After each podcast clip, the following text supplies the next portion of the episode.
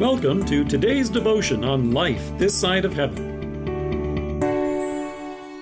The Word of God from Psalm 139, verse 16. All the days ordained for me were written in your book before one of them came to be. Happy Leap Day! Since this is a leap year, we get 366 days instead of the usual 365. Instead of February having its usual 28 days, we've got that odd little extra day on our calendar this year, February the 29th. There are all sorts of different ways that you can celebrate this day. Newsweek reports that one donut chain will, quote, deliver five dozen free original glazed donuts to parents of Leap Day babies and staff at the hospitals in which they are born.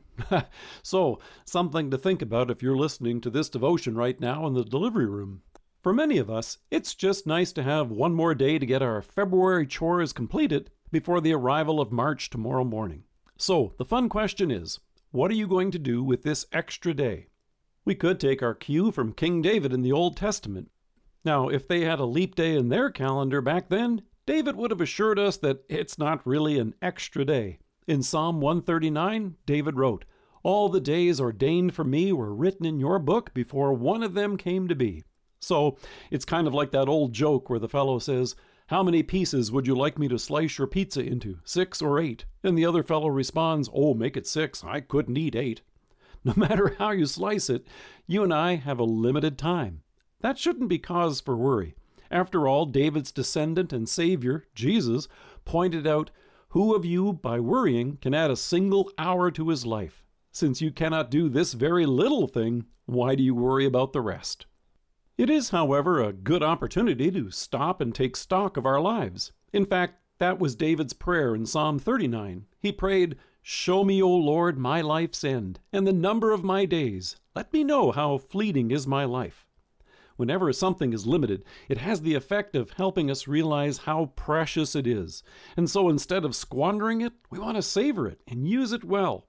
And that's what King David is talking about in the Psalms. Instead of taking any day for granted, Israel's shepherd king came to realize that there are some things that shouldn't be overlooked. Number one for David was the opportunity for repentance. He was keenly aware of his sins and availed himself of the invitation that God makes for us to confess them to Him. You and I have a chance to do that every day. And tomorrow is another good opportunity as we gather for worship on the first Sunday in Lent.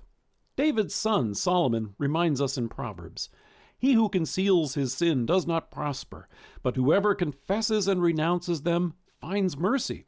David discovered the same thing the hard way but he was glad that it was revealed to him, and the relief was immense.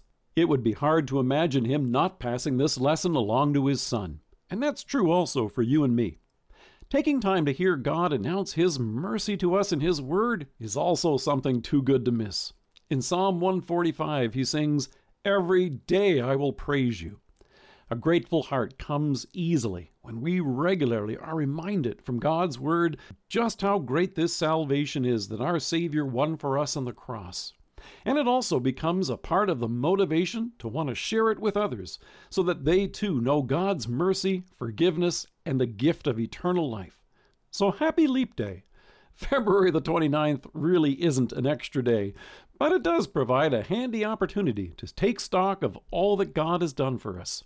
And when we do, it would be hard not to come to the same conclusion as David did in Psalm 23 Surely goodness and love will follow me all the days of my life, and I will dwell in the house of the Lord forever. Let us pray. Eternal God, thank you for this day, where morning dawns and evening fades. You call forth songs of joy. Amen. Thank you for joining us. If you're listening to us by podcast or on Alexa, we invite you to browse the resources that are available on our site at lifethissideofheaven.org. God bless you and have a great day.